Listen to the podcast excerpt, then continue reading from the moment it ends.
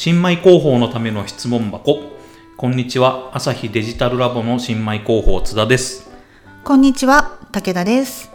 このポッドキャストではひょんなことから広報を兼務することになった津田が広報の先輩である武田さんにですね広報って何なの？ということをまあいろはを伺っていくというような内容でお届けしております。はい。えー今回はですね、えー広報さんの目的とか目標設定について話していけたらなと思います。はい。えーまあ、メディアやっていて広報さんと比較的こうつながりがあるので、うんうん。えー広報さんがこうどこそこの媒体に載ったとか、うん。え1年でこれだけの数のメディアに載りましたとかっていうこうアピールしている場面とかにうんうん。出くわすんですけど、はいえーまあそれはおそらく目標を設定していてそれを達成したからそういうアピールをしているのかなと思ってるんですけどはい。実際広報さんの成果とか目標設定っていうのはどういうふうに考えればいいのかっていうのを伺いたいんですけど、なるほど。それはあの結構難しい話はい。ですよね。えっ、とこの目標設定はどうすればいいかだと広報さんがいる会社のこう評価する側の視点でまずちょっとあの考えてお話できたらと思うんですけど、まあ、私もあのサラリーマン長かったりとかしたので、あの広報部署にいるとですね目標設定どうするかって話うん。もよく出てまして、うん。まあ、よく一般的に一番聞くのがあの定量的目標数字目標で、あの掲載数とかあとはあの金額換算って言われるようなあの出し方っていうのが一つ。金額っていうのは？よくあって。あそうそうあのここのメディアこれだけのメディアに出てこのメディアにもしも、こうお金を出して掲載するとしたらいくらかかるかっていうのでいくら分の広告宣伝費代を広報さんがこう作り出したっていう評価をするところっていうのがありまして、まあ、あの結論から言うと私ちょっとこれにはあの昔からずっと懐疑的で。あのなぜかというとあのあくまでもそれ換算するのって広告費で。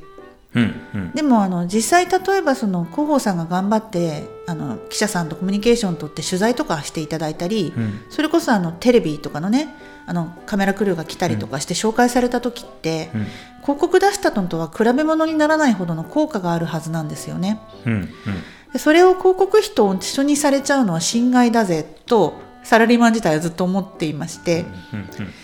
なのであのメーカーの広報さんによってはその広告宣伝費かける何倍みたいな感じのうん独自ルールをメーカーさんで持っていて例えば日経新聞、えー、2分の1面分だったらそれかける3とかそういう、はいはいはい。そのメディアの影響力分をかけるみたいなことですよね。普通に広告タイアップだったらこれぐらいの金額感だから、えー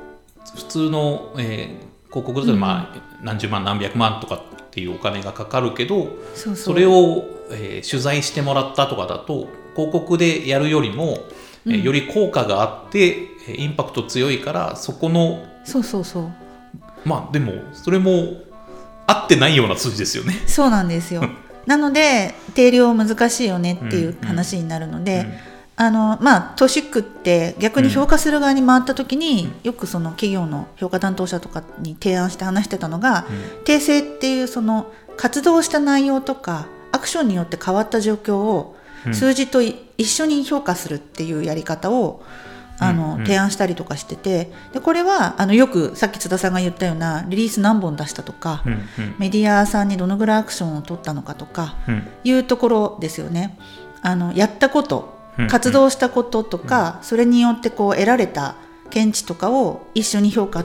指針にすると。でうんこれも難しくて、あのそれこそあの PR エージェンシーとかにいるとそういうところにすごい直面してたんですけど、うんうんとにかくリリース出しゃいいのかって話になるわけですよ。あるあるですよね。何このリリースっていうリリース出てるとこあるよね。何このリリースを出し続けるとメディアさんからの信頼落ちたりとか、あとあの見た目的にもん？みたいな感じに外から見た時に映っちゃったりとかするのを、広報さんが気づけなくなっちゃう可能性っていうかリスクがあったりとかして、うんうんうんうん要は出すことに一生懸命にな目っちゃう。的がそこにあるから、うんうん、本来はその先にあるところを目指した目的であるはずなのに手前をゴールにしちゃってるってことですよね。あとはそのメディアリレーションだったりとかを、あの数にしちゃうと、うん。あの要は何何の用ですかみたいなの感じでアポを取るみたいなことが起きるあの多分直面されてると思うんですけどすね。そういうことにリースも何もないけど改めて会社の説明をさせてくださいって来る人あとあのいましたねよく。広報の仕事ってあの私は個人的には営業みたいなもんかなと思っていて、うんうんこう直面する課題とかその仕事のスタやり方とかがやっぱちょっと営業職に似てんのかなって思っていて、あの営業さんでよくある担当変わりましたんでご挨拶をとか、はいはいはあのお盆のシーズンなのでご挨拶をとか、もううん。クリスマスなんでとかっていうそのね、うんうん行くきっかけ作るやつ、はい。あの候補も近いものがあると思うので、そういうふうになっちゃうと。なのであの難しいかなと思っているのであの例えば会社的にうん。広報に何を期待するのかっていうかなんで広報が必要なのかっていうところのうん。最終的なゴールをあの先の目標にして、成果も設定していくのが一番こう、うんみんなに優しいんじゃないかなと今は思ってます。だ例えばその会社ができたばっかりでうん。会社を誰も知らないから広報していかないとまず商品をりあの売る前の段階だよねっていうんだったら、認知度を上げる活動に何をしたのかでどうそう認知度を上げるためにどうこうアクションを起こせたか。うんうん。でそれって例えばウェブサイトのアクセス数だったりあの認知度を調査するメーカーさんとかもあると思うし、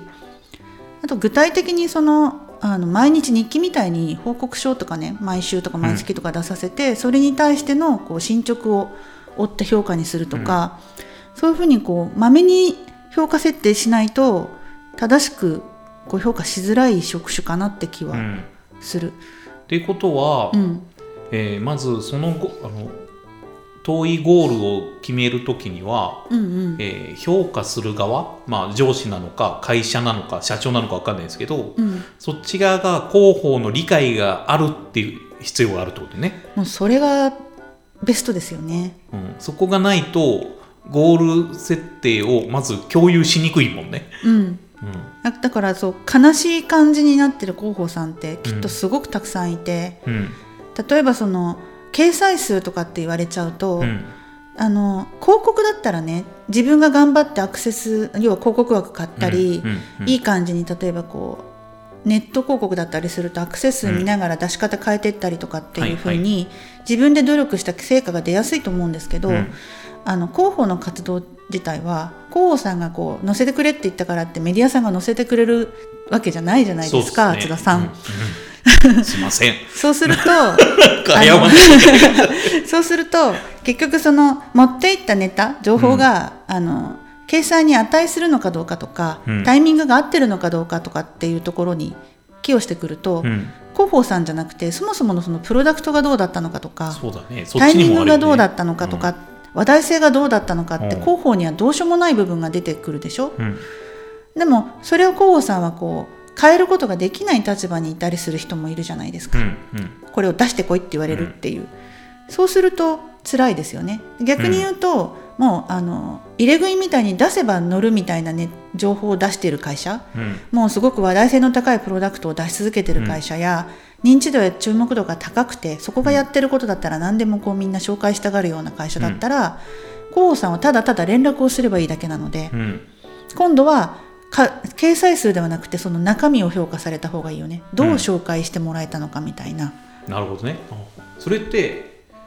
えーまあ、会社によるかもしれないですけどうん。例えば社長がこれはもっと世の中に広がるべきだっていうこう、うんうん。まあ、自分がプロダクト出してたりすると思う人だったりすると絶対乗るべきなのに乗らないって社長が思っててうん。広報はこれは厳しいよね。これは乗るけどみたいな多分その外との接してる人だと差ありますよね。ありますね。そこってどうするんですか？えっ、と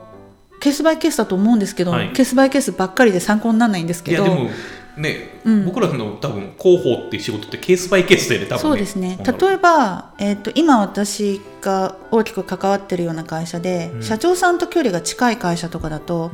そもそもがもうプロダクトとかサービスを企画してこうリリース出そうって言った時点で、まあ、初めから広報の視点で話をする。例えばうんうん。この商品この見え方だと多分メディアつらいからうんうん。メディアを狙わないのか狙ってバズってこう大きくいった方がいいものなのかをうんまず一緒に判断し、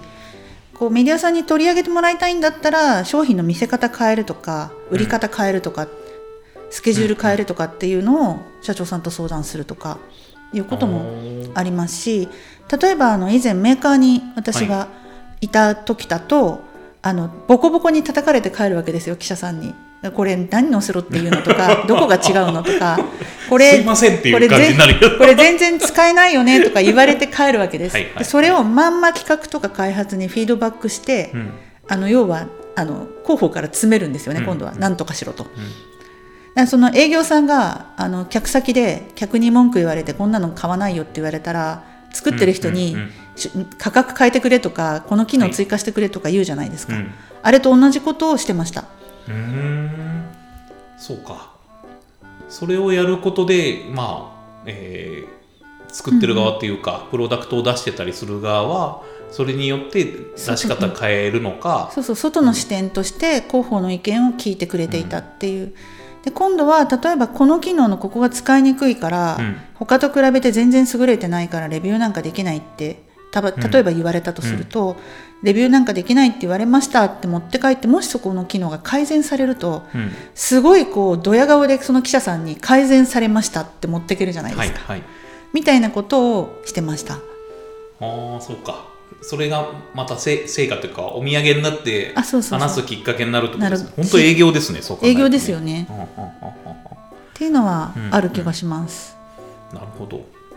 例えばまあ朝日デジタルラボだとですね。うんうん。まあ僕ら自身がメディアっていうこともあってそもそもそんなにいろんなところに掲載される前提ではいないんですね。なんかリリース仮に出したとしても、そこは僕自身も他のメディアが何かリリース出しても載せるわけねえだろって感じがあって。うん。なんでそこは全然狙ってないんですけどただかいあの広報をやってる目的としては、えー会社を知ってもらって採用をどんどんしたいっていうのが僕らのまあミッションであったりするんですけど、うんうん。それは、えーある目的、まあ、採用だったら採用っていう目的に対してどういうアプローチをしたらいいかっていうのをこう、まあ線手前の線をゴールに向かって手前の線をどんどんひ目標としてセットしていくみたいなうんうん。感じになるんですか、あの、まあ、例えばですけど、うん。あの外から見えてる様子その中にいるとちょっとわからない、うん。外側から見えてる様子でどう見えてるのかっていう現実をうん。認識でき、してで逆にじゃあこっち側からは外の人その採用で来てもらいたい人にどう見えていたいのかっていうのをこう、うんまずきっちり考える。うんでそういうふうな状況を作るのはどうしたらいいのかっていうのを多分その社員の人たちとかも巻き込んで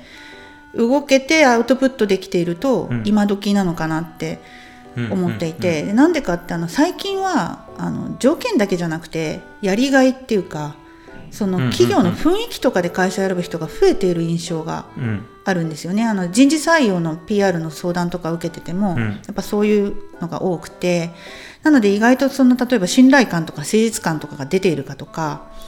昔だと映える会社とか、はい。自慢できる会社が一番だったけど今はそうじゃなくてこうなんだろうポリシー的なこの会社まあ、共感できるというか、いいよねみたいなところにいることを自慢するっていうはいか、傾向があると思うから、あの人事広報採用広報だとしたらそのまず目立つっていうのはもちろん露出されるっていうのはもちろんあると思うんですけど、まあふわっと言うとこうエモく見えるかどうかみたいな、うん。リリースを出す時とかもその、この会社入ったらなんかこういいことにつながりそうとか。はいはいはい。いい人たちがいそうとか思うっていうのはある気がしますけどね。すごくメディアっぽいですよね。そのいや広報さんがやってることっていうのも、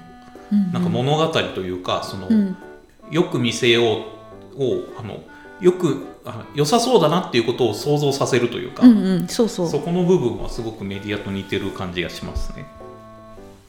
なるほど。はい。ありがとうございます。えーはいお時間がはい来てしまいましたので、